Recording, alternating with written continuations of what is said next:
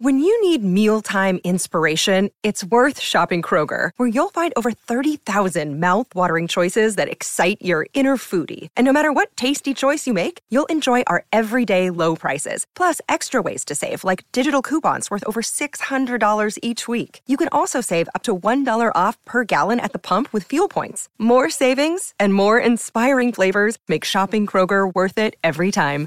Kroger, fresh for everyone. Fuel restrictions apply. Welcome to Hail Varsity Radio, the voice of Husker Nation. Insight, opinion, expertise, with the biggest and best names talking Nebraska across the state. Join the show on Twitter at Hail Varsity and at Schmitz underscore radio. Call in at 402-466-ESPN or 1-800-825-5865. Here's Chris Schmitz. Welcome into Wednesday, Hail Varsity, presented by the Nebraska Lottery. Chris Schmitz, Elijah Herbal is in, and I'm gone for like two days. You, you break the mic again. God love you. And what is this? Is this your defiance? Is this your protest to, to the Von Miller news? You, you shave your stash? You're like, I wish I was filming right now because Elijah is he's going Griswold here, and it's the scene from from Christmas Vacation where Griswold's on the ladder and he's putting the lights up on the side of the gutter and he's he's putting the arm under and then over and then under and then over the ladder. And and that's what Elijah's trying to do right now with his microphone. He's trying to screw it in. He's working. Yes he's he's he's moving it with that left that right thumb and I think maybe he has he has it secure. Yes, he does. He has We're it back, secure. baby. Little high wire act there. Good to see you, man. Uh, you, you broke out the old Bic, the Mach Three. You're cleanly shaven. Uh, I I am yeah. So I, Did you I lose a bet, or did someone just call the cops on you? well no. I, I I had the mustache rocking for the uh, the fantasy football draft on Sunday night, and I, I asserted my Did you dominance draft over them. Gardner? I did not, thankfully. I, I don't want him on my team. I don't trust that offense. But everyone walked in and they saw the mustache and they're like, "Wow, this dude's just got a kick-ass mustache." Like, mm. I stand no chance against him this year. It, it was the intimidation You think, factor. okay, you went you went with the intimidation card. Yeah, and, and as soon as the draft was over, I, I guess I had no need for it anymore. No, you you planned it out well. You let it go chia pet, and and then it's time to, to move on from it. So we are loaded up. We will talk with uh, Nebraska expert. Uh, we're talking four decades. Mike Babcock from Hail Varsity with us in about 15 minutes. A little golf as Mike Schuhart uh, from Wilderness Ridge. Shuey will will join us. There is no truth to the rumor that Shuey sent a decapitated putter to the commissioner or the, the Big Ten office in Rosemont, Illinois, trying to further this vote that we're all waiting on. Brad Edwards, uh, insider with ESPN College Football, with us, and we'll dive into some NFL as well. Numbers to get in 466 3776 466 3776 800 825 5865. You've probably seen on social media the reports, the comments earlier from uh, University Systems President Ted Carter. And uh, that is listen, the uh, competition committee is putting thing and I'm paraphrasing, he's putting things together, that competition task force plans in place to to pass along to the presidents and chancellors so they can vote and that vote could happen very soon. Teddy Greenstein from the Chicago Tribune. I always like when Northwestern comes to town. It's usually an overtime game, a thrilling finish, and Teddy's in the press box to say hi to. Our old friend Mike Riley uh, worked with and knows Teddy really well uh, from the Tribune days. So, long and short of this is Teddy is saying maybe Saturday, maybe Sunday, maybe Monday for a vote. So, what are we voting on? The important question asked by Brandon Vogel of Hail Varsity, who will be with us tomorrow. Well, you're voting on return to play, and you're voting on a date. You need a yes from the stuffed suits in the ivory towers, excluding Teddy Carter and Ronnie Green, of course, and those at Ohio State and those at Iowa. They are off the persona non grata list, clearly, because they want to play football. They've always wanted to play football. It's the other 11 that need to turn into a, a, a nine to five vote to get back and say, yes, this is our date. This is when we can play. Are you going to get agreement on when that day is? And the answer is probably not. So you need a 60% per the bylaws. What can you get here by this weekend? Can you get rapid testing materials by the end of the month to every college campus? Can you get EKG machines to every college campus or at least somewhere you can do those tests if myocarditis is still, which it is, a, a topic of concern. Those are all things that need to happen. Hopefully, that's why the Big Ten's been so silent, except for a statement they released in response to, uh, you know, state state lawmakers and political leaders as they came together. And we're talking from all sorts of Rust Belt states and upper Midwest states, from Iowa to Pennsylvania to Wisconsin to Illinois to Minnesota. On the Republican side of the aisle, they all put a letter out to the Big Ten. I'll read what the Big Ten said and responded with. Of course, you had 28 in Nebraska's unicameral, uh, bipartisan. Uh, put their words on paper and send a letter also to the Big Ten uh, asking for reconsideration on the August 11th decision to suspend. So there is more mounting political pressure, this time at the state level. The president's already done his thing on Twitter the last couple of weeks. Where does this go? What push do you get? Is this uh, Reggie Bush helping out Matt, Matt Leinart across the goal line in South Bend back in 05 to get a date circled and movement forward? This is a concern. You've got Penn State right now suspending athletic activity. You've had 48 student athletes test positive for COVID. Iowa just returned to practice today. Is Michigan State practicing? I don't know. Is Northwestern practicing? Is I don't know who's practicing. I don't know who's taking advantage of the 12 hours. I don't know the schedule. I know Nebraska's a Monday, Tuesday, Thursday, Friday they've been practicing. There's been no news of athletic uh, teams or players contracting COVID. Not that there hasn't been contractions, but there's not been a, a, a there's no information out that says okay, Nebraska has had uh, COVID cases spike up and the positivity rate's gone up uh, because they've been away from football.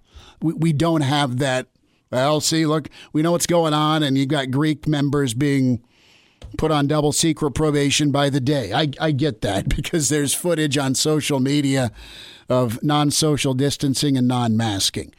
But what you're going to have a hard time with, Elijah, is you, you've got your folks that have got their poop in a group and they're practicing and their kids are staying away from uh, dicey areas where COVID may be wandering. And that could be anywhere, but we're talking off the court, off the field. That situation, are you going to a house party? Are you pulling a Rutgers? Uh, it seems like Nebraska's been very, very disciplined. It seems like Ohio State has been disciplined. Well, the minute you're not nose to the grindstone and and working towards kickoff, I mean, some programs and some guys are going to go be college kids. And that's an issue because there's there's a higher likelihood if you're not practicing or working towards something, then you're going to kind of fall back into off-season mode or or spring camp mode. You know, what's your discipline level like? And right now, getting popped with 48 Penn State students, and they did not specify what sport.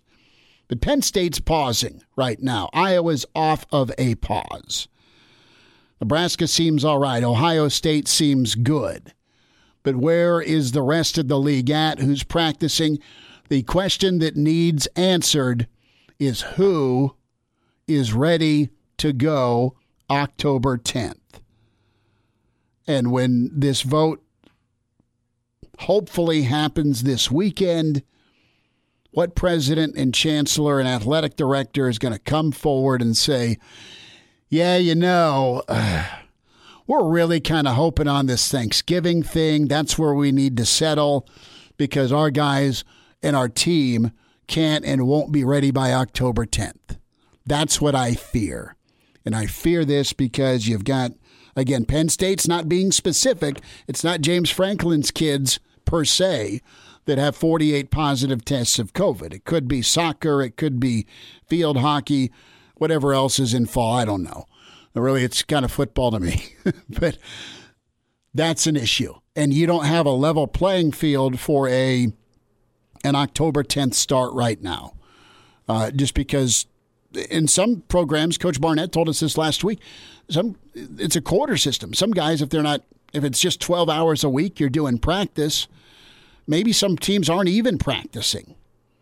You know, is uh, what we know. Michigan's been practicing. We know Michigan's ready to go. We know Ohio State's ready to go. We know Nebraska's ready to go.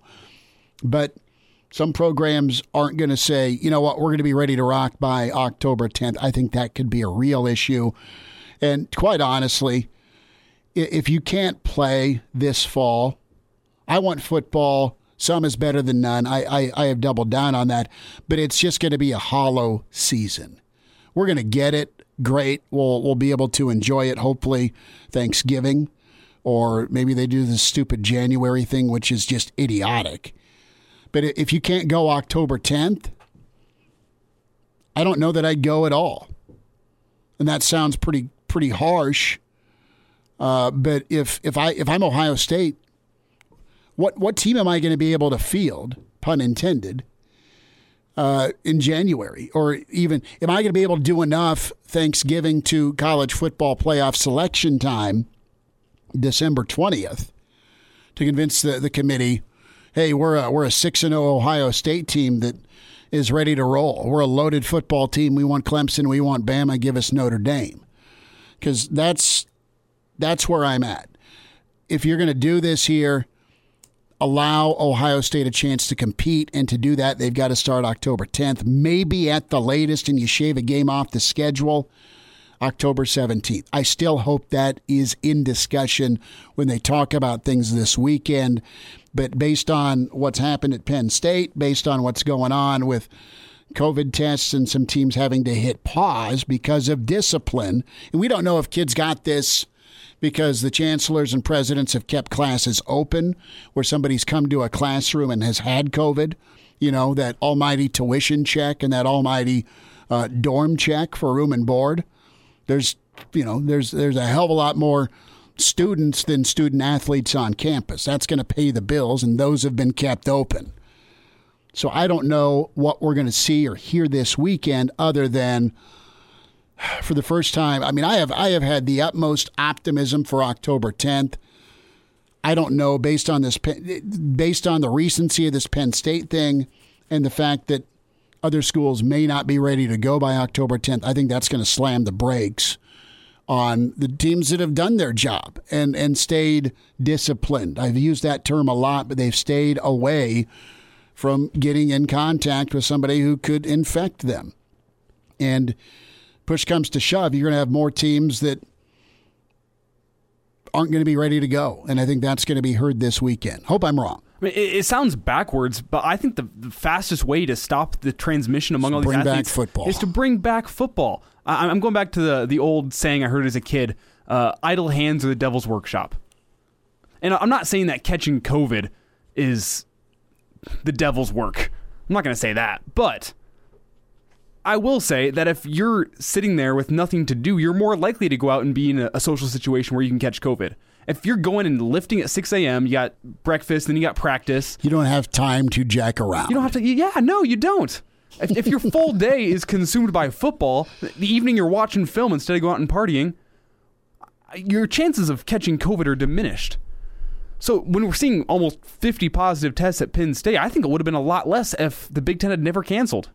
Well, it would have been a lot less if they would have would have not slapped restrictions on. Now, as a head coach and as a team, you can only do a walkthrough so often. You don't even have a green light to put pads on, for God's sake. Last time you put pads on was the end of the regular season last year, your bowl game.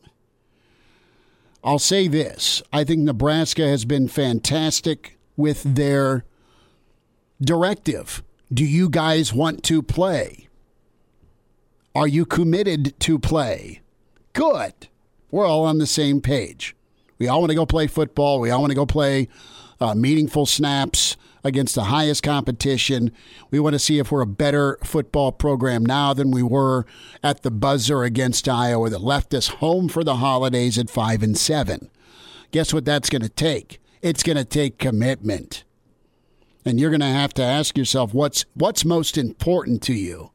Is it getting on the field and and putting a, a redemption type season together?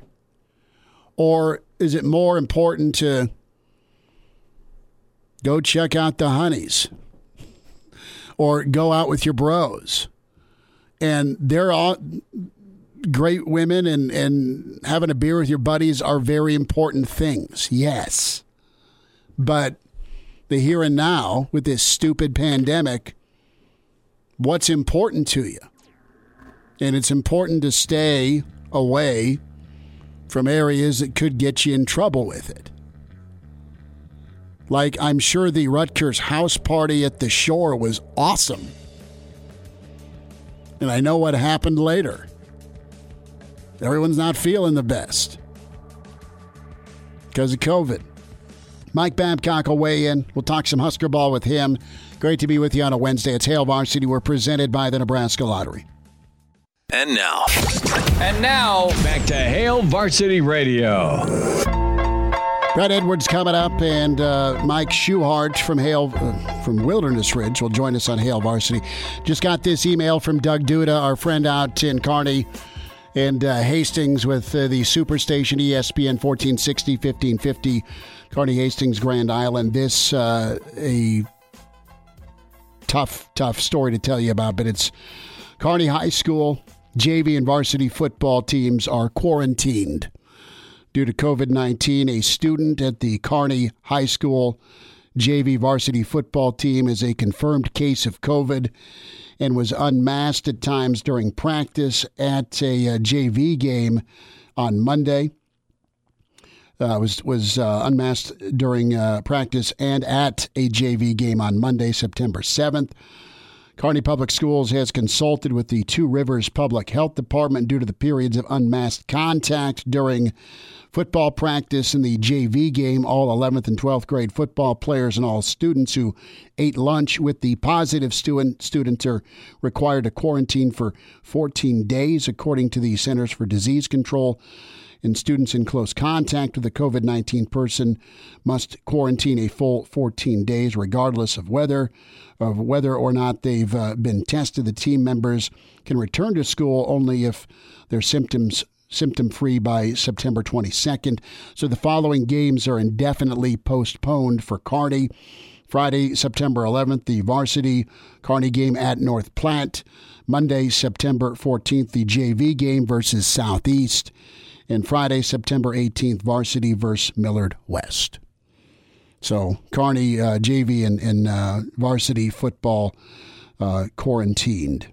I think the big question is going to be whether or not the, the JV team they played on Monday has any positive tests. That's that's how, that's how we're going to know.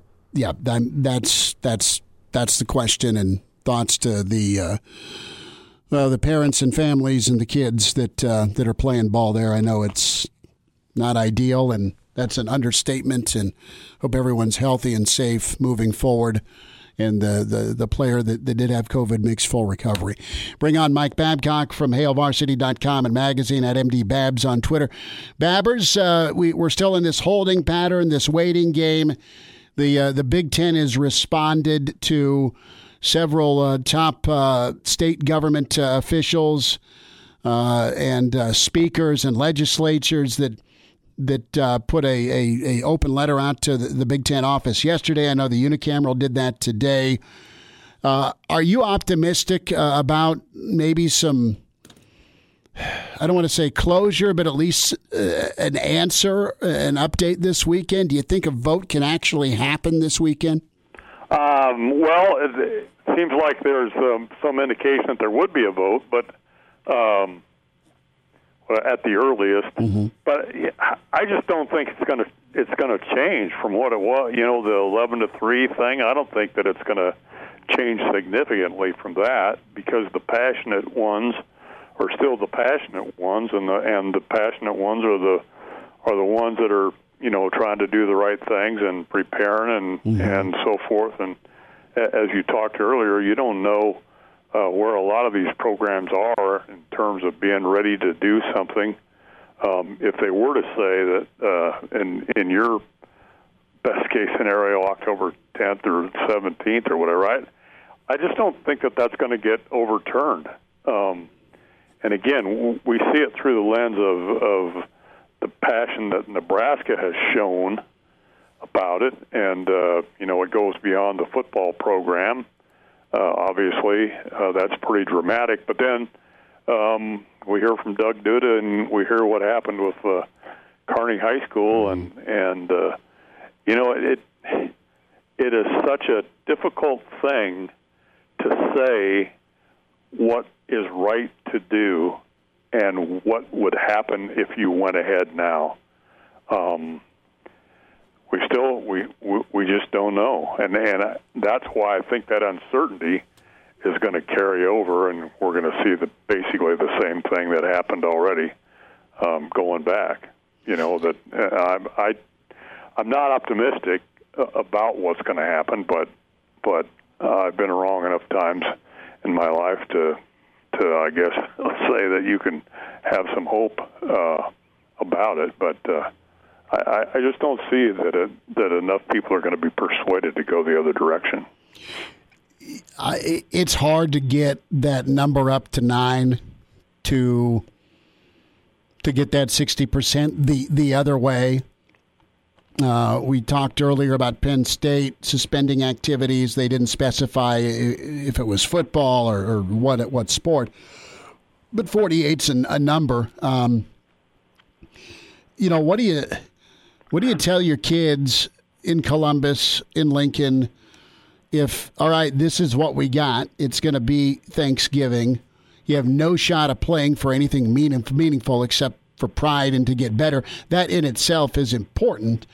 And Nebraska is in a rebuild development phase. You know, we were expecting some some good things this fall for Nebraska. You had an offensive line that was going to be pretty veteran. You had a quarterback that was uh, getting pushed. You had some some toys on the outside to play with. You had a run game, and we were excited to see what what type of improvement the defense could make. All that can still happen. You just can't play for anything beyond a conference title or maybe maybe a a, a Rose Bowl, but you're not part of the bigger picture. While we don't know how many Big Ten teams would have challenged for that, aside from from Ohio State or a Penn State, everyone else is kind of in that that uh, that that runner up mode. I hate to term it like that, but you know your two favorites, and throw in Wisconsin as well. You're you're really going to be pigeonholed as uh, an empty season because you're not playing for a championship. Although there are things that you can do to get better. I I don't know how you sell that as a, as a head coach to, to your kids and and you keep kids from from not either opting out or if you're Ohio State's case, just going to the draft.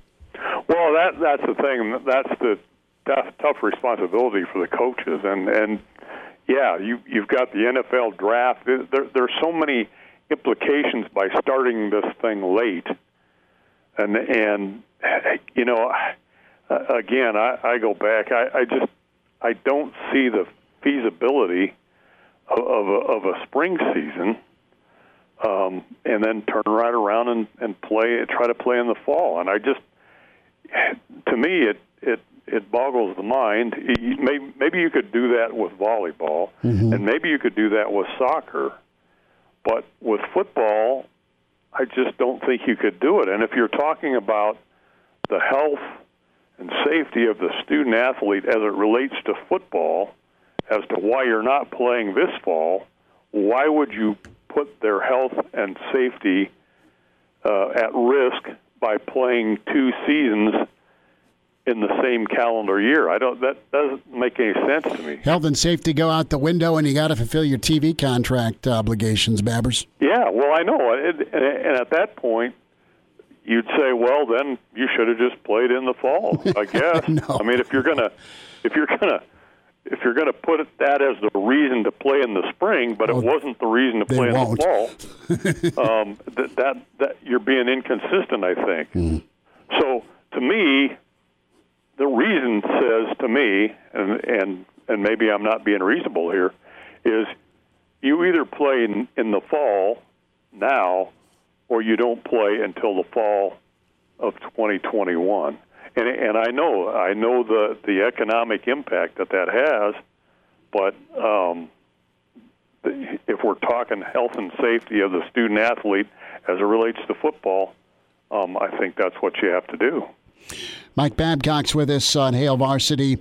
Babbers, uh, you look at some of the, the earnings that, that Nebraska has uh, attributed to it, and specifically the earnings uh, with Nebraska in reference to other programs. I want to go here and get off of will they or won't they play, and I want to go back to uh, brand value. Uh, of course, Nebraska's done a great job. We all saw the Wan'Dale Robinson uh, video and tweet that, that's gotten a lot of, of views, but Nebraska ranks number one in brand value. That's pretty impressive. It just in front of Bama, just in front of uh, Ohio State, just in front of uh, Michigan, just to name a few, and just in front of Oklahoma. What do you think that that means long term from a from a pitch standpoint on the recruiting trail? Well, I think from a recruiting standpoint, it's really it, you know it's really a positive. I mean, that, that's what you want to do. If, if you want to turn this into something that you can use that's a positive in recruiting, um, and, and I'm you know I've always been in favor of the you know whatever benefits the student athlete. I'm I'm in favor of that. Um, but as I as I responded in the mailbag today, the, the, this whole thing about um, you know profiting from your image and uh, you know whatever um, opens up a whole set of questions that I that that I'm not smart enough to answer, and I think that they're going to have to be answered at some point. And that is, um, you know, it, it's going to be a little bit more of a benefit, I think, for uh, s- and I use quotes skill position players to to uh, take advantage of that in football than it is for for non-skill position players. And and how does that how would that impact at all um, team unity in any way, shape, or form? Because if you've got somebody that's really generating a lot of revenue off that, uh, playing alongside somebody who's just getting by with a with a scholarship, um, how is that going to affect things? Better feed the O lineman, Babbers. Yeah, yeah, you better. You know that's true. um, but um, and and and so the student athletes they can have agents, and um, if they have agents, how is that going to impact things? Because then who is the responsibility to? Um, the agent to the coach to how, how do you co- how do you it almost becomes like a professional situation in in some ways and how do you deal with that and i'm i'm probably exaggerating to make a point but i but i think it's that these questions are things that are going to have to be answered at some you know as as we move forward i don't think we know what the answers are because we've never this is uncharted uh, water Mike, but uh, yeah go ahead I was say, Mike, we've got about I don't know 15 seconds here, so you're gonna have to be quick. Okay. But when we're looking at brand value, the past month. Has that brand value Nebraska gone up? I mean, if it wasn't for Nebraska, I don't even know if we'd be talking about an October 10th or an October 17th start date. Well, I hope it has. I hope it has. You know, initially it was Nebraska was getting hammered, and I think now it's gone up because other other schools have come on board with it. But uh, Nebraska's had that passion from the beginning. Babbers, too short. We'll do this again next week, and hopefully we'll have some better news. Hey, be safe. You too, Babbers. Take care. Mike Babcock, historian, author, Hall of Famer. You read him with Hail Varsity. Shuey's up on the way. And now, And now, back to Hail Varsity Radio. A little bit more clarity on this uh, vote that may or may not happen this week or next week. So we asked the question earlier, what are you voting on? And I went, went way cart before the horse. I just assumed it's all part of the big pitch. But uh, the president's, whenever this vote happens, won't be voting to overturn a decision. This is per Ralph Russo from the Associated Press but they'll be voting on a new medical guidance and return to play plan. So here's the plan. Here's the rapid testing. Here's the, the cardiogram. Here's all of that stuff. Here's where it's going to be. Here's when it's going to show up. And here's the target date to start, potentially. But you got those benchmarks and medical criteria you got to hit. I need to find my way over to the uh, the Wilderness Ridge Bar and pour a stiff one as we wait, and I can watch Mike Schuart teach some lessons on uh, better ability off the tee box and how to sink some of those putts. Shuey joins us now from Wilderness Ridge. Shuey, you got the turtleneck on? Uh, not quite. I do have the sweater on though. Got to have that today. So, d- does this make you just go back to your your British Open memories? Oh yeah. I like this kind of weather though. It's fun to play in this weather. It's it's different. give me give me this weekend because we're going to have like mid seventies, right? I know it's going to be beautiful. And once we get through this, then the weather starts to warm back up. Sun comes out. So we needed this rain bad. We were pretty dry. So It's- this is a good thing. It's been hot and sticky, and now it's cold and rainy. So, Shuey, before we dive into some uh, some Safeway Open thoughts, give me your pitch. I'm giving you uh, the uh, the spokesperson job. You're the one making the argument to the chancellors and presidents whenever this vote is. Shuey, the floor is yours. Give them hell.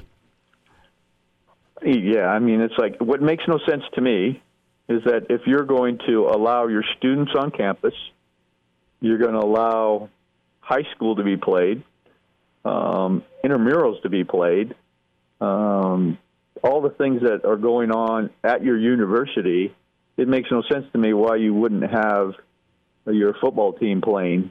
I mean, your football team has more guidelines available to them and that they're going through protocol wise to keep them safe compared to your your college student that's on campus they have really none of that so it's like you're allowing them to do basically what the college student's going to do but not a football player i mean that makes no sense to me Great argument. And their response would be, well, you know, at Penn State we have 40,000 students. That's $2 billion. We probably have shy of 400 student athletes. And while $120 million isn't anything to sneeze at, 2 billion, uh, that, that's, they won't say that, but there's their math equation. Exactly. I mean, it's all money. I mean, it's all money. Why they have to do what they have to do from the from the student standpoint, and then from the ath- athletic standpoint. So it just you can't. It's kind of like you're you're allowing them to do. You're saying one thing and doing another, and that's you got to be consistent on what it is and the message that you're sending. let's talk consistency here and give me kind of a rundown here on the Safeway Open. Uh, you've got some some folks that are looking to kind of rebound or stay hot. Uh, tell me about the Silverado course in Napa. Is it uh, breathtaking? Very much so. It's up in the wine country. It's beautiful up there. So, and you got guys, you know, you got some guys that are going to use it to get ready for the U.S. Open. Um, you got some guys that are going to use it to restart, like you said, you know, with the FedEx Cup being over. Now it's kind of starting the wraparound season. So most of them are going to use it to get ready for the U.S. Open. Are you on Phil's wagon for this weekend? No, not at all.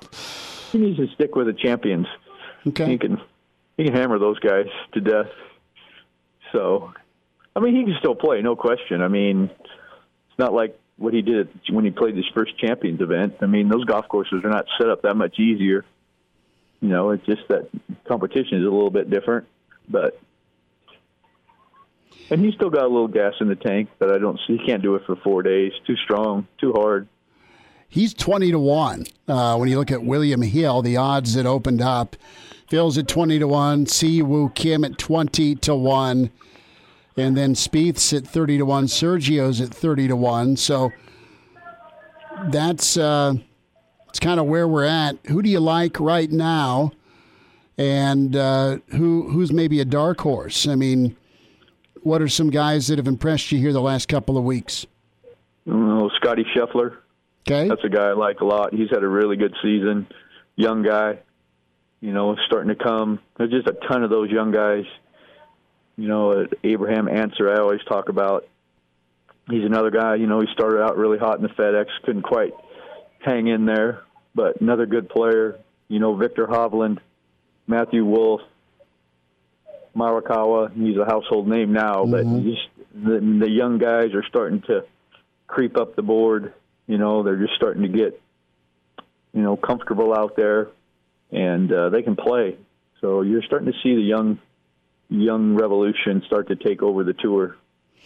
When you look at some cool. of the, when you look at some of the younger guys, Shuey, what what impresses you about about this this younger generation guys that that are kind of nipping at, at, some of the, the old guard heels. What what's a what's a trait you like about the young the young golfer that twenty to twenty five year old range? They're just fearless. I mean, they're just they they're so they're so much more prepared as they come out there to be put on a big stage and not be influenced by that big stage. You know, so they're they're very confident. Um, they're incredibly gifted and trained. You know, they're they're just better, technically sound golfers. You know, and they're they're mentally more prepared. I mean, yet all those guys I talked about. I mean, they're they've won so much in college that they're they're not afraid of that big stage and that big mm-hmm. situation. They get in there and they they perform really well. You know, so they don't they they've kind of surpassed a little bit or bypassed the experience element you know because again they're so they're so much more ready when they get out there to be competitive and to be able to win so and they're so powerful i mean they're just super athletic and super powerful in what it is that they do Mike, it, seems like the Arnold Palmer Award this year, which is given to the, the Rookie of the Year on the PGA Tour, seems like it's two horse race between Viktor Hovland and uh, Scotty Scheffler. Uh, Scotty Scheffler's got all those top five wins, but then you got Hovland. He's got the one win on the tour. So who do you like with that award this year? Yeah, I mean, winning is a is a, is a big plus. So because it's hard to win, don't care what level you're at. It's just hard to win a golf tournament. You know, so it's like winning has a little more of importance you know, Scheffler's had a great season, consistency wise, but so has Hovland, you know, and he has the win under his belt. So uh, I would give the nod to him right now. Um, but there's a lot of golf left to see. Shuey, uh, got a Fit Friday coming up here about 10 seconds. Uh, no, we're actually started a couple of our uh, junior programs. So okay. we started a junior program. We're doing actually right now. We're starting one we call it practice like the pros. So, and it's just every Wednesday. So we give the kids ideas of how we grew up practicing and hmm. playing, and giving them some things that they can take with them to continue their practice to get better at what they're doing. And then we have what we call boot camps. That's for more adults. We take them through kind of a four-day session of golf. So this month's a lot of uh, player development. So it's gonna be fun. Joey, we'll talk next week. Thanks for a few minutes today. You bet. Thanks for having me. And we're back. Fellas, think we could listen to the radio listen? On Hail Varsity Radio, presented by the Nebraska Lottery. Yes! That's awesome!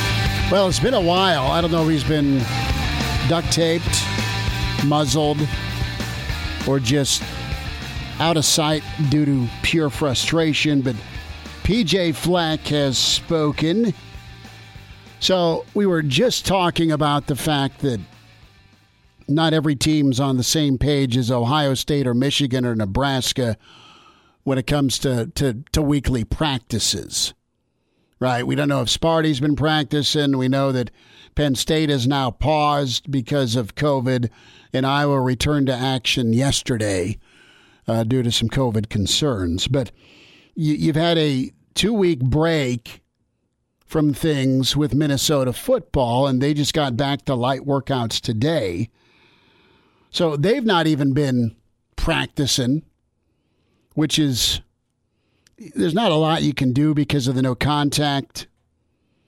But there are walkthroughs. There is keeping guys around, but guys are just getting back. So I don't know if Minnesota is going to be the next program to pause things because they're going to have a COVID outbreak athletically if there's been a break.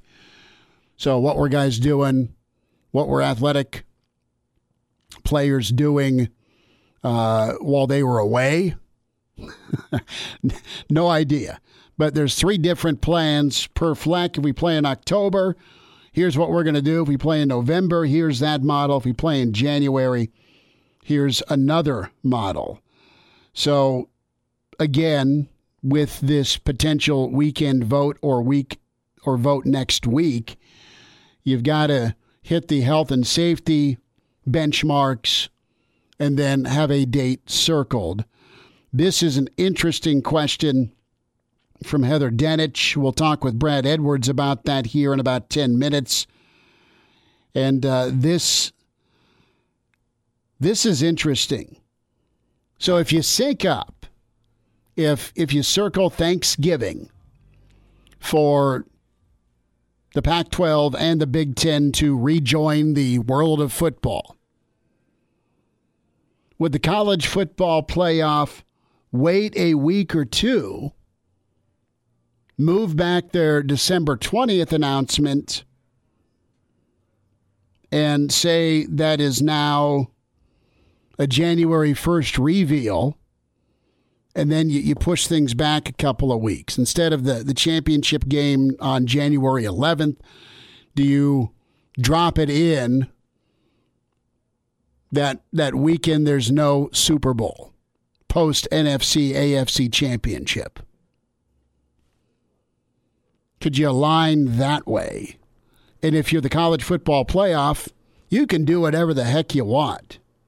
Now, if you're the Pac 12 and the Big Ten, that would be a pitch you'd make.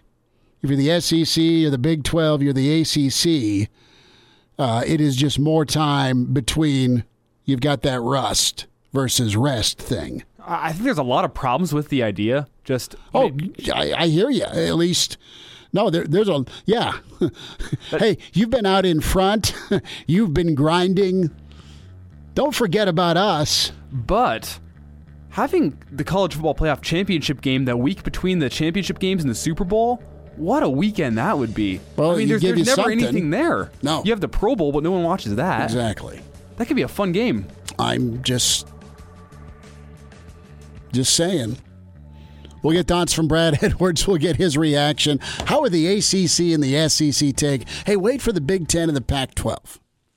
Welcome to Hail Varsity Radio, the voice of Husker Nation. Insight, opinion, expertise, with the biggest and best names talking Nebraska across the state. Join the show on Twitter at Hail Varsity and at Schmitz underscore radio. Call in at 402-466-ESPN or 1-800-825-5865. Here's Chris Schmitz.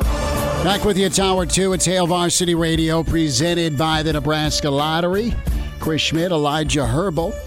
And uh, it is Brad Edwards time, ESPN Insider College Game Day. Brad, you gearing up, man? Some uh, some Power Five football this weekend. How you doing? Oh, I'm doing great. Yeah, it'll it'll be a a nice uh, shift of gears upward to uh, get some Power Five football, but I'm still not sure we're going to get any great football.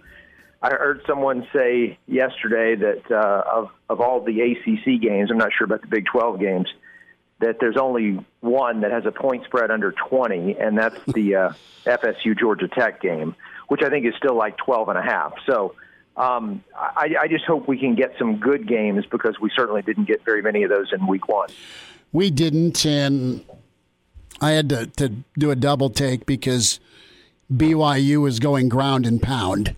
Uh, I'm used to seeing them throw 78 times uh, from being a, a kid who watched football in the 80s to, to now. And even then, it was kind of a surprise to see BYU hand it off. Uh, even when they had Taysom Hill running around, man. But yeah, I, I hope we get some some tight games, but I think we'll have to to ease into that. I, I don't know that it'll be great. I want to ask you here, and and this was and I know you filled in for Paul Finebaum. This was uh, a question and, and, answer that was brought up with uh, with Heather Dinich, and I want your take on this. Say the Big Ten and Pac-12 can hit their their medical benchmarks, and say that I, I, I have finally maybe locked the door on October 10th or even October 17th I've been holding out hope for that, Brad. So I'm thinking yeah. maybe maybe Thanksgiving. That said, if both Power Five conferences get back at it later this fall, with the college football playoff postpone a week or two, not only from announcement but from scheduling to include both conferences, can can the Pac-12 and Big Ten show up late to the party and still be part of the conversation? Uh, I think those are two different questions with two different answers. Um, I think the first one is that the the playoff is not going to postpone. It's not going to push back a couple of weeks and wait on them. But the second one, I think the answer is yes, they could still be a part of it. And I think the key is if they were to announce, you know, sometime within the next week or two that they're going to play and they're going to start at some point in October, at that stage, I, I think that, that everyone will be waiting uh, for a statement by the, the playoff and the selection committee uh, saying that they either will or won't consider them for the playoff. And I, I don't know why they wouldn't, to tell you the truth. Now, I realize that by the time that the final uh, rankings would come out, they would have played fewer games than everyone else. But but you know, n- the teams never have the same number of games. You know, I mean, sure, most of the time that the, the four they choose have played 13 games, but there there have been a couple times that a team had 12 games. Obviously, the t- Notre Dame made it in; they had 12. Some of the, the times before the Big 12, you know, restarted the conference championship game, they had 12. And so, would it make a huge difference if you know maybe one team had played 11 and someone else had played eight? I I don't know. I don't I don't to me it still comes down to the selection committee's job, their their stated goal is to pick the four best teams. And if all these teams are playing and if there's enough of a body of work by any team that's played fewer games to still convince the selection committee that they're one of the four best teams, then I think the committee's job is to put them in. And so, to me, I, I, I would be fascinated to see if that were to happen. And the, in the big, let's just use the Big 10 mm-hmm. If they were to say we're going to start in October, would they adjust the schedule in order to front load it for the teams that they think have the, the, the most playoff potential to give them a chance before I believe December 19th is the targeted mm-hmm. conference championship Saturday for the for the three that are that are starting in September. Um, would they front load the schedule so that by that Saturday they would have had a chance to play enough quality opponents uh, to impress the selection committee despite having fewer games overall? And I think if they do that, the committee should take them. Brad Edwards with us, ESPN Insider College Game Day at J. Brad Edwards on Twitter. Brad, uh, as we shift gears, and Ohio State's kind of a known quantity. Penn State, we'll see what they are when we play. I know they've paused workouts today. You had 48 student athletes test positive for COVID. The Big Ten's not on even footing. Uh, Minnesota's just getting back to practice today after a two week hiatus, not COVID related. Iowa just resumed action Tuesday. I don't know if Sparty's practicing. I know Harbaugh and Michigan have been practicing, as has Ohio State, as has Nebraska. So you've got a bunch of schools that, that are uneven, and I think that that's going to be a problem for this this hopeful October start date. Uh, as we look forward to the ACC and the SEC, in in your opinion and in your research, or what do you know? What programs have dealt with this uncertainty the best? What programs have been able to stay disciplined and and really give themselves a chance here once we do kick off next weekend and in the following weeks? Who who do you think's ready to go for 2020?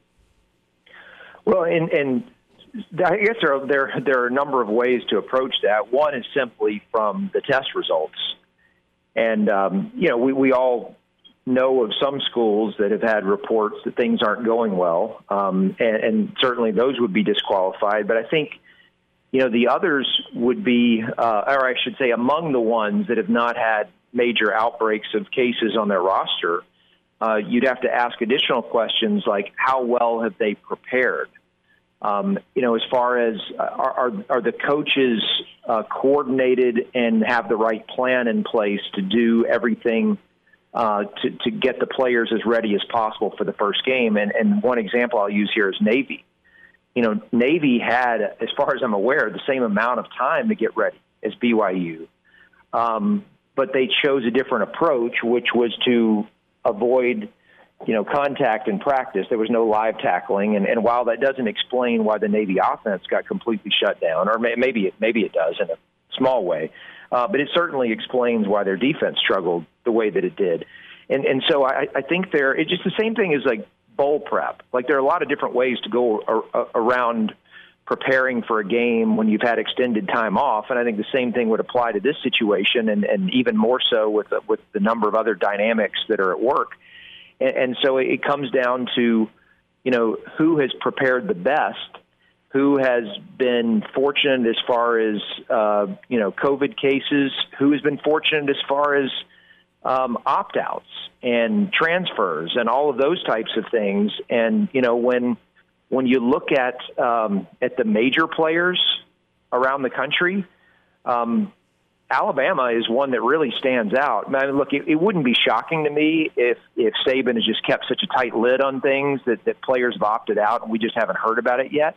Although at a school like that, it's just so hard to believe that if anyone major had decided not to play, that it wouldn't have leaked. Mm-hmm. And so I hear nothing out of Tuscaloosa, which leads me to believe that everything is going according to plan and given that they didn't make the playoff for the first time last year, and you know what their motivation level is, the fact that we're hearing silence from them, it feels dangerous for everybody else.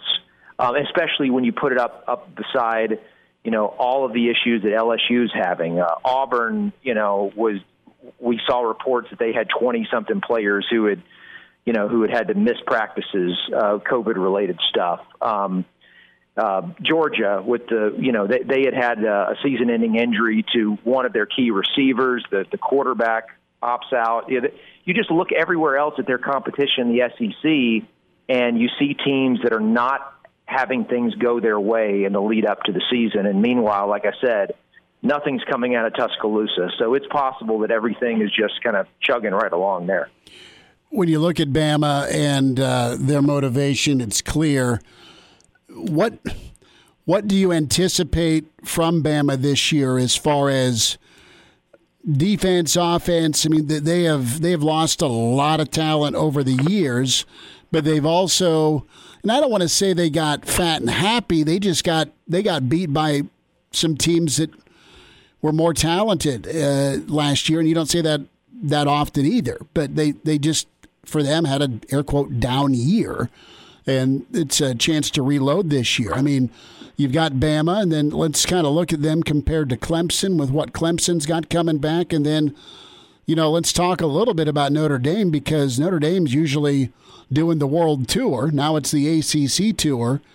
I mean, do you have uh, aside from Bama and Clemson, who are some of the other teams that that you're really eyeing that could either break through to the postseason or put a run together that maybe we haven't seen from them in a while? Yeah, and this and this is where you know normally you'd look at the ACC and you'd say, well, it's just Clemson and everyone else. Notre Dame, you mentioned. I mean, they're they're an interesting team, but they play Clemson in the regular season, and you know, the ACC does not have divisions for this year, so the top two, just like the Big 12, top two will go to the conference championship game. And so, in theory, Notre Dame, in order to be selected by the, you know, to play in the playoff, you would think would have to win at least one of those two games against Clemson. Yeah. Preferably the second one, you know, for, for, for their sake to be a conference champion. But if they get swept by Clemson, unless both of them are really, really close and Clemson just blows out everyone else in the conference and Notre Dame doesn't lose to anyone else, I mean, that, it just it seems like they would have to beat Clemson in order to get that nod. But, um, you know, and this is where you get back to okay, do the Big Ten and Pac 12 get back on the field in time to be considered? Because if they don't, okay, you would assume that, you know, Clemson, uh, whoever wins the SEC, whoever wins the Big 12, those teams are in then it becomes a question of okay, second team from one of those other conferences, more than likely the SEC, or uh, is there an undefeated team in the American that could make a case? And, and and that's really it. And and if no one goes undefeated through the American, then I mean, it, it seems certain that it's going to be a second team from one of those other leagues, and it's just a question of okay, who's the you know the best positioned second place team um, and here's something else to think about along those lines. Um, and, and Georgia is one that is kind of on the tip of my tongue as I'm answering your, your question about, you know, who else could it be to keep an eye. Now, of course, you know, Georgia obviously has been a top five team for the last few years. It's not like they're coming out of nowhere or need to be, you know, mentioned as a dark horse or anything like that. But but because of of the things that have happened with Georgia, um, all the players that they lost from last season, like like I said, the the injury to one of their key receivers uh, a week or two ago, the the opt out of their starting quarterback. They've got a new offensive coordinator. I do wonder that in a year like this, where there are just so many weird things that everyone has to contend with, would the selection committee, in a way that they've never done before, take into account momentum at the end of the season? Would would they forgive a slow start, understanding all the things that are at work? And if you lose a game early, or maybe you lose two games early, but then you're really dominant down the stretch, uh, would they be more likely to judge you based on what you are at the end as opposed to the complete body of work? In some ways, that would be inconsistent with what they've done in previous seasons.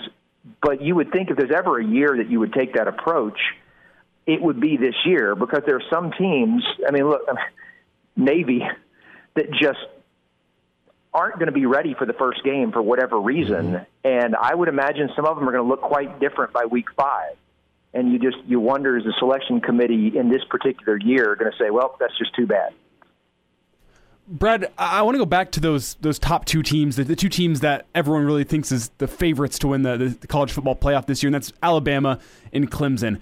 Now, when you look at Alabama, they're replacing Tua, who is arguably the most important player to that offense in the past decade in terms of how he shifted that offense and we got it away from what we traditionally think of from a Saban offense. But then you also have Clemson returning Trevor Lawrence. Who do you like? F that is the two teams who make it to the college football uh, playoff come January. Yeah, it's hard right now not to like Clemson just because you know what they have at quarterback and, and you don't know yet about Alabama. Although, Alabama, you know more about than really any other team that's replacing its quarterback because Tua did get injured with a few games left. And so we got to see Mac Jones not only start a few games, he started four games last year um, but you also got to see him start against two good defensive teams. He started against both Auburn and Michigan. And outside of two huge pick sixes that he threw against Auburn, I mean, you, you, you can't pretend like those don't exist because those plays kept them out of the playoff more than likely.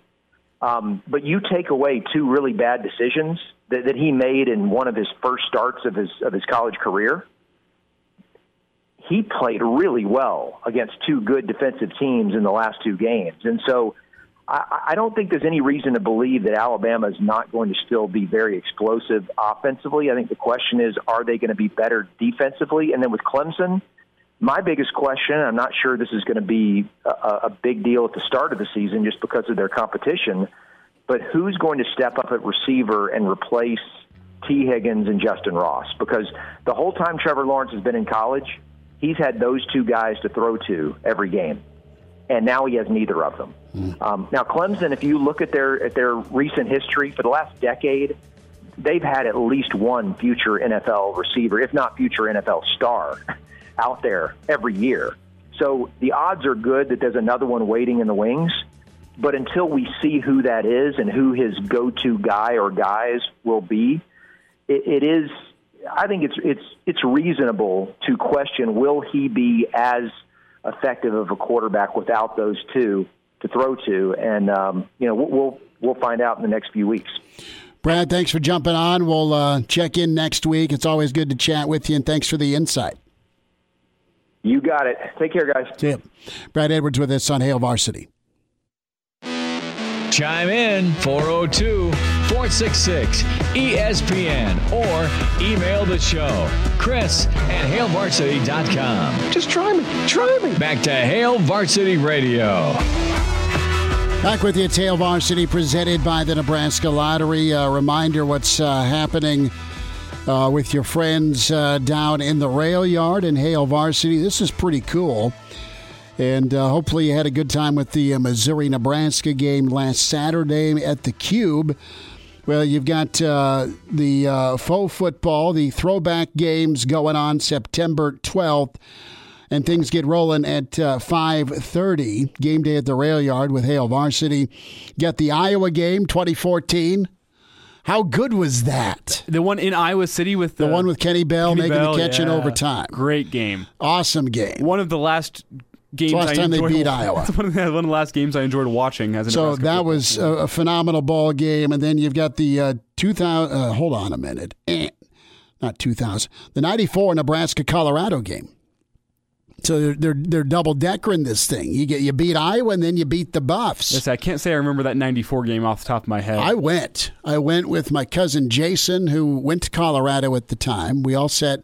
Him and his three buddies from from uh, Buffland showed up in the old Fred Flintstone Grand Poobah hats. They were buffalo hats, and it was uh, number two versus number three, but really for the number one ranking because Colorado had the miracle at Michigan with Kordell Stewart and the Hail Mary earlier in the year, and that '94 Buffs team was just loaded. And Brook Berringer in Nebraska put the smack down, but it was Coach McBride's D that was phenomenal. 24 to 7, Nebraska did in Colorado. oh, spoilers! I was going to go down to the Cube this weekend and watch it. Go watch it anyway.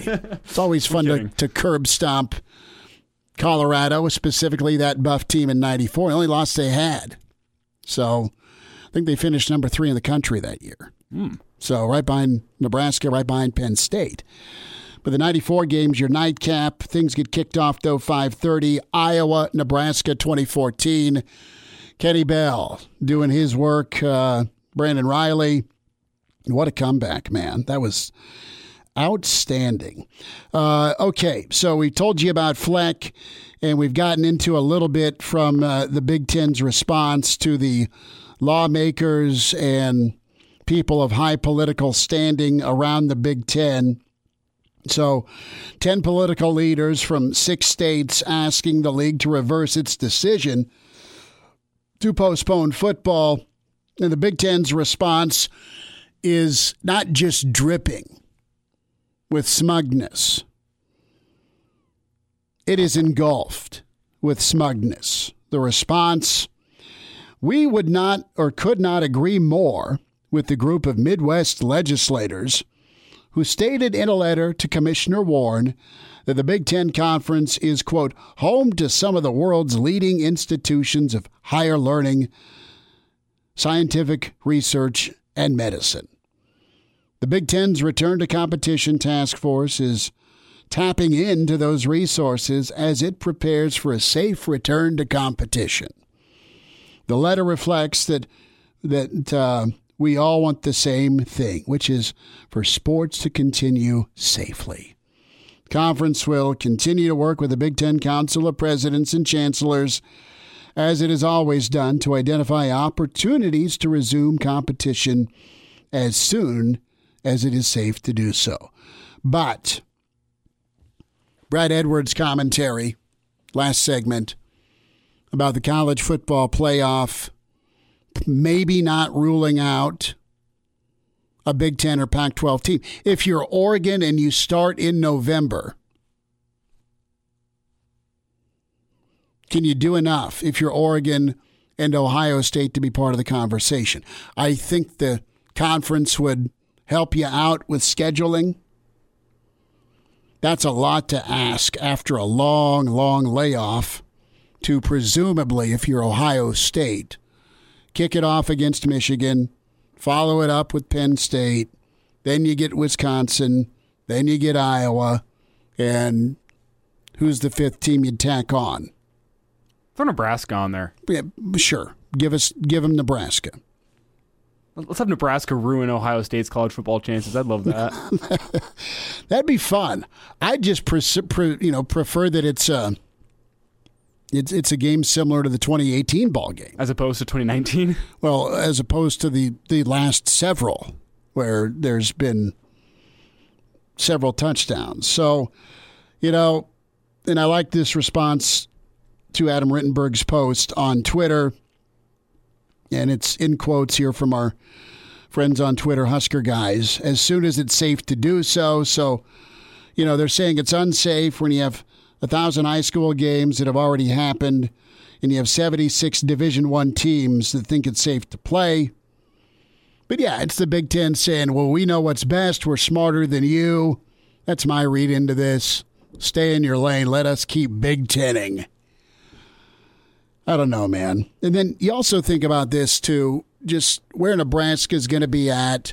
And we've we've talked attrition, and I know you had a loaded news day on Friday uh, with Keyshawn Green transferring out, and he is off to Florida Atlantic. I'm kind of surprised that Florida Atlantic's the landing spot just based on his talent level and skill set. I also think there's a reality where there's probably not a lot of Power Five Power Five scholarships open. And Willie Taggart, who's down at FAU now, was the coach at Florida State whenever he was committed to Florida State. So there's your, there's your connection. Absolutely, it makes sense. But you, you do think that guy's got all the talent in the world. No, he does. So think if you're if, if you're Jaimes for Nebraska and what what you came back for and that's been put on hold you have been very selfless. I mean, you're Brenden Jaimes. You could go to the NFL. You've decided to come back and anchor an offensive line. You and Farniok. Uh, what what's his future look like? Christian Gaylord getting a sixth year. I mean, Gaylord's an awesome dude and was going to be a, a guy that was going to provide some depth. Still can, but no one's getting to do it right now. And then you've got Dolman and Dismuke and Boodle and Deontai Williams, Stille and Damion Daniels.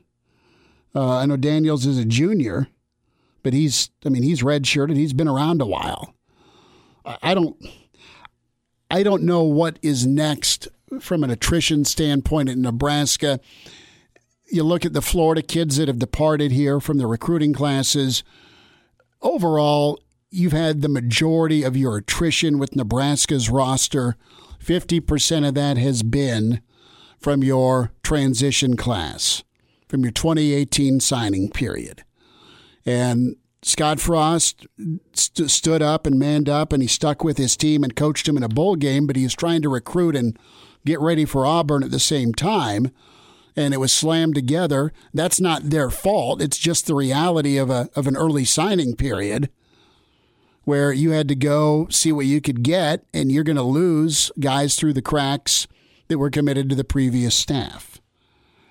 So you've had a lot of attrition with Nebraska. You flipped the roster, and I think you've went out and and you've probably weeded out guys that maybe weren't as committed, or just didn't fit, or probably weren't that talented, or just I don't want to say didn't want to grind, but maybe they didn't see any light at the end of the tunnel from a depth depth chart standpoint. But in, in the last two classes, you've had, I think, four or five guys leave, and that's that's okay. I mean, you're going to have some attrition. Uh, if you hit fifty percent of your recruits and they contribute, that's that's a major win. That's why you need walk-ons like uh, a Jano, right? or a Foltzy or dare I say a Tomich. I mean, some some really big time walk ons that not only played but thrived and were all conference guys. I mean, yeah, you have what 25 spots in a recruiting class every single year. It's there's not 25 seniors seeing the field every single day. There's No. only 22 starting spots, and half of those guys are underclassmen or juniors. I mean, it, there's room for attrition. That's why recruiting classes are allowed to be so big. So it's it's it's a question of do you have faith in Scott Frost and the program that he's building? I do. I think, yeah, I, I think so. They just need to be able to get on the field and and work out some of the kinks. And you've seen them look really good. I think in 2018, you felt the momentum, the way the season ended, the win against Sparty, the game against Ohio State, the comeback against Iowa. But I also think you had some really big time pillar guys that were seniors on that team that had been through hell and back with their career and their transitions. And I'm thinking of the Giffords, right? I'm thinking of uh, Mick Stoltenberg.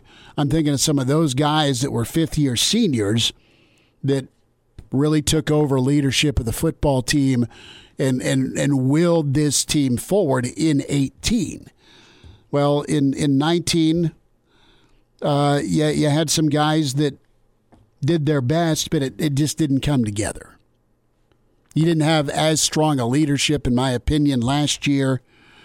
And Coach Barnett's talked about that a lot. It's not year one, it's year two that can get you from just what's the locker room like.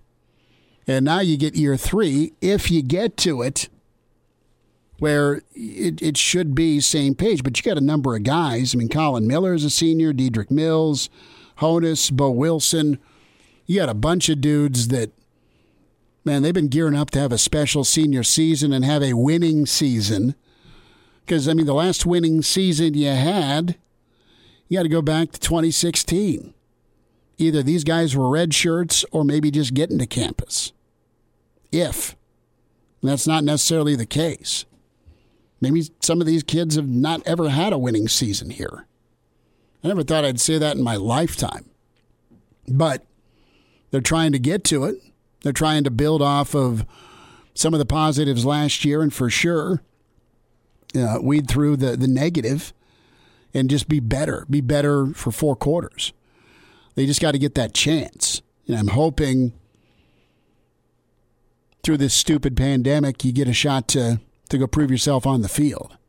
I want to see Nebraska hook up with Ohio State this year. Everybody does.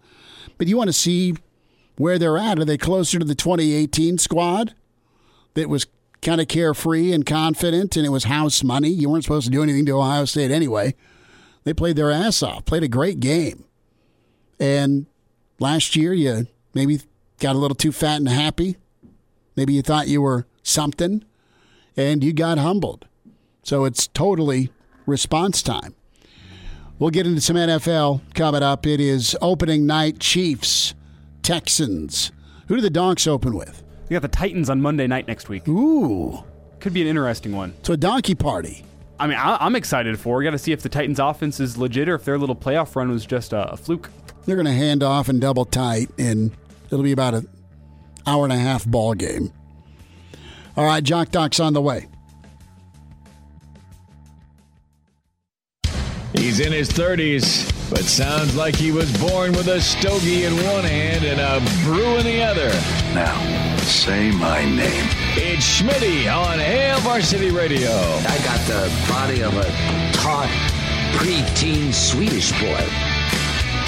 Back with you, it's Hail Varsity Radio, presented by the Nebraska Lottery. Time for a Jock Doc Wednesday, Lincoln Orthopedic Center. Dr. Doug Tavis with us. Dr. Doug, what's up? Good to talk with you. Well, we've got a little bit of moisture around here. That's good, and, and uh, I, I, you know, it's going to warm up later in the week. That'll be good. It's uh, a lot of good things going on, Chris. I know. It's a lot of British Open weather earlier this week. You need a turtleneck and get the old umbrella out. But oh, man. It's still baseball season, and one of my favorites is Eric Hosmer. He had the hair. He always treated Royals fans to an open tab, which I thought was pretty classy. And one of the one of the upstarts this year's San Diego, and they're they're a ton of fun to watch. Where do they go? You've got Hosmer fracturing that index finger while trying trying to bunt. Two to six weeks is the uh, the timeline here. And Dr. Doug, this was nasty here when you look at the uh, the bunt attempt and where the finger was. Yeah, well, you, you're right. It was nasty, and I'm I'm glad you're just going to ask me about you know the finger instead of the decision making to bunt with two strikes. But anyway, uh, you know that that ball hit him just immediately on the tip of that finger, and you know you can actually see on the video how the how the finger you know deforms just a little bit, or you know as the ball is hitting it. So uh, those that, that's just a that's just a tough injury. I'm not one to uh, second guess the uh, the professional athlete and how many times he's squared to bunt in his life, but I'm watching the video right now, and he, he turned and squared to bunt and pulled it back, and he's looking at his left hand right now, and it was pretty gruesome. What's the the look here? Because I mean, he didn't even really have the old you know fist and and thumb technique down for the bunt. It was more of a I'm kind of kind of grip it, and he was crazed by the no doubt third base uh, sign to bunt anyway. So as far as treatment and healing and all that, what's what's like a worst case with this, and then what's what's normal for, for healing and, and to get back to it? Yeah, so you know the way this one happened, um, and uh, we've talked about this before. You know, uh, where batters will get fractures because of the ball uh, impacting the, the hand against the bat, and that's that's clearly what happened here. It uh, in the location that the ball hit him, it's really going to be involving that last segment of bone on the index finger. Those fractures um, are ones that you really don't typically try to do a surgical intervention for.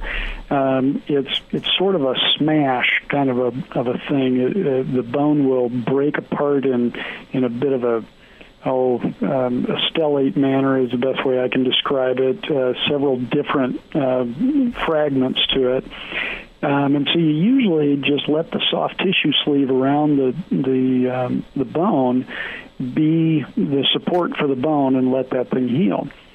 Now there is you asked about worst case scenario. The worst case scenario is if it breaks into the joint. Mm-hmm and then you end up in a situation where you you sometimes do need to do a surgical intervention and you're dealing with some you know pretty small fragments of bone around a joint and, and a lot of times that just leads um, that injury leads to a degenerative um, uh, joint right there uh, in between the, the first and second bone there on that uh, on that finger.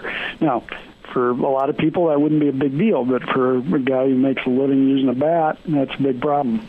Dr. Doug Davis is with us, Lincoln Orthopedic Center at Jock Doc Wednesday. We're talking to Eric Hosmer and uh, his uh, fractured index finger as he squared to bunt and got drilled with a pitch. You've got San Diego, or Slam Diego, as they're known, with all the grand slams they're hitting this year. Just four and a half back uh, of the Dodgers. And Haas has put a little heater together. He's up to near 300, eight homers, 32 RBI. We know the shortened season. So from a from a pain threshold standpoint, Haas is, is tough, but is this one of the more painful injuries you can get on the fingers or hand as a baseball player?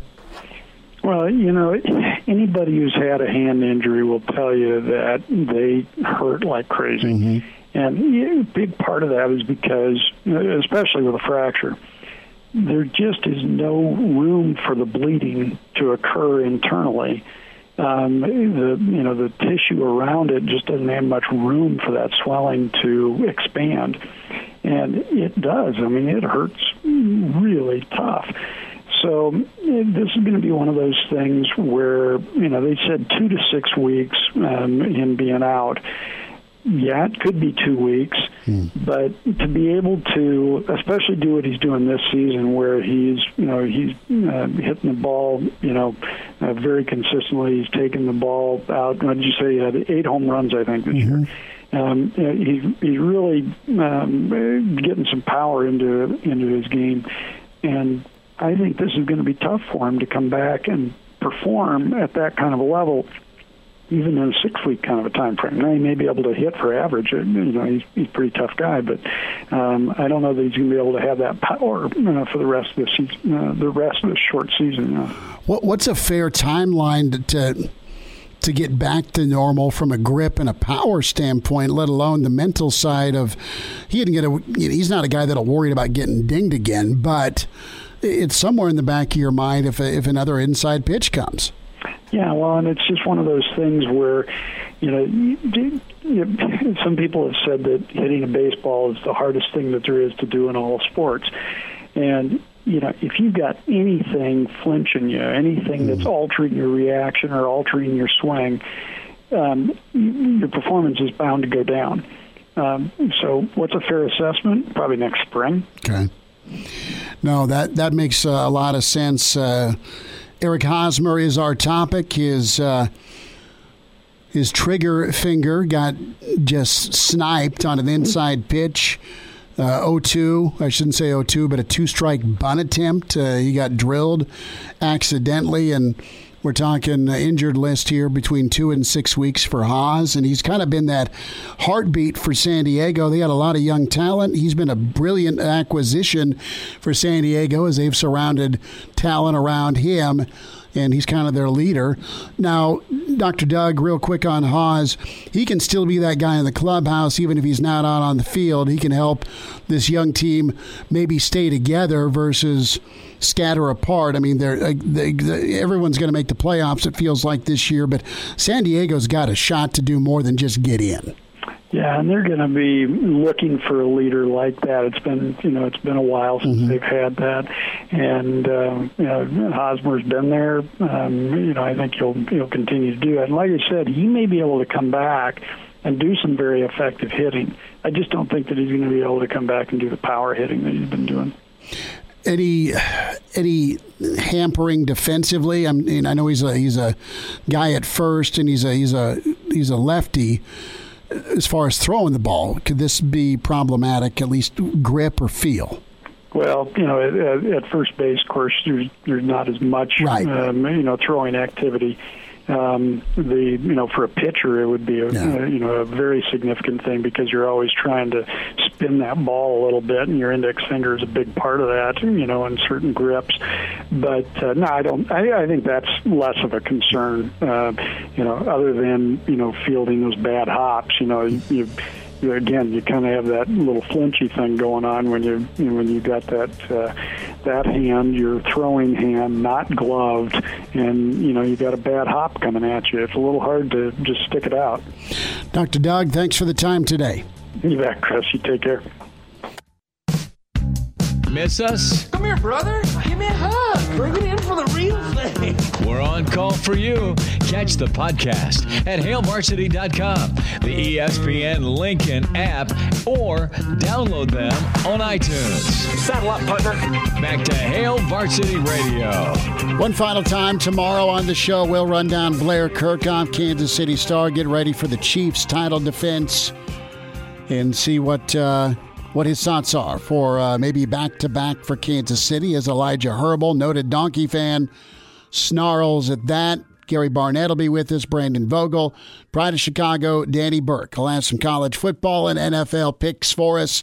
Reminder about moving 2020 may be the year you move, and West Blue Realty is there to take your phone call. They specialize in residential home sales in Lincoln and surrounding communities. They'll make the move a smooth one for you. When you mention Hail Varsity, can, they can provide you up to $1,000 upon the closing of your next home purchase. Give Tom Luby a shout at 402 540 3768 or Kelly Hofschneider. Kelly can help as well at 402 202 2312. It pays to work with West Blue, westbluerealty.com. And uh, make an appointment. Go see him, 1120 K Street, Suite 200. They can also help you out with agricultural land sales and um, uh, do that well. Also, reminder about drinking and driving. Nearly 70% of people in fatal crashes in Nebraska are not wearing their safety belt. If used properly, a seatbelt can reduce the risk of fatal injury up to 60%. Your best defense in any crash. Buckling up, brought to you by the Nebraska Department of Highway Safety Office, specifically if you are in a beer truck and you hit a taco stand. Not a stand, a whole store. I know, but it's a giant stand as a store. That was messed up. I was shocked because I mean it's it's twenty five on that street there. I know it's it's the old College View region in Lincoln, and you had a uh, Coors Light truck collide with the Taco John's. Taco Taco, Taco Inn. Inn. Taco Inn. Yeah, my wife always like every Wednesday she goes with her mom and her relatives. That'd be one of the stops. They'd hit the, the taco the Taco Inn. And whenever we're out running errands uh, as a kid, my mom took me to that Taco Inn a It's a drive through, brother. That, with like the, the steep hill. It was- yeah, we'd go there as uh, in high school. That's all a the time. classic, yeah. We'd uh, we'd shoot down Calvert and it's taco time, brother. I gotta say, uh, the beer colliding with the uh, the taco sounds a lot like a, an average Saturday night for me, though. It, well, it's it's beer and tacos go together. They are a staple. If you're having one, it, it's just wrong to not have the other. You just don't want to do it that way. so you've got me thinking beer and tacos. Uh, Uncle Andy is making his world famous chili. So I may have to go that direction. And he will have cinnamon rolls Oh, with said, say. said chili. I was gonna say silly or chili cinnamon rolls and beer. Poss- possibly. I may have to postpone workouts. They've been postponed definitely with the, the, the wrist and shoulder issue. So that's no good. What do you got going tonight? Watch my Nuggets probably lose to the Clippers. What is that thing at 3 0? Uh, it's two one. Oh, okay. Two one, which isn't bad. And then the Nuggets showed some life last time. But other than that, prepare some pre- prepare some bets for the first uh, NFL Sunday. Maybe You going to get that locked in? Uh, I think so. I think this is uh, going to be a good week to bet, just because we don't know, or in Vegas doesn't know either what's uh, the team's going to look like coming out of this COVID training camp. I want to, you know, and there's reports too that Mike Evans may not go. He might have a hamstring issue. I might bet against Tampa Bay week one. Oh, I think I think New Orleans. Yeah, Tampa's like everyone loves Tampa, but they love Tampa after week nine to put a run together. Talk to you tomorrow. Big thanks to Brad Edwards, uh, of course, uh, Mike Babcock, and our dear friend Mike Schuhart. Talk tomorrow. Talk to you tomorrow at four on ESPN.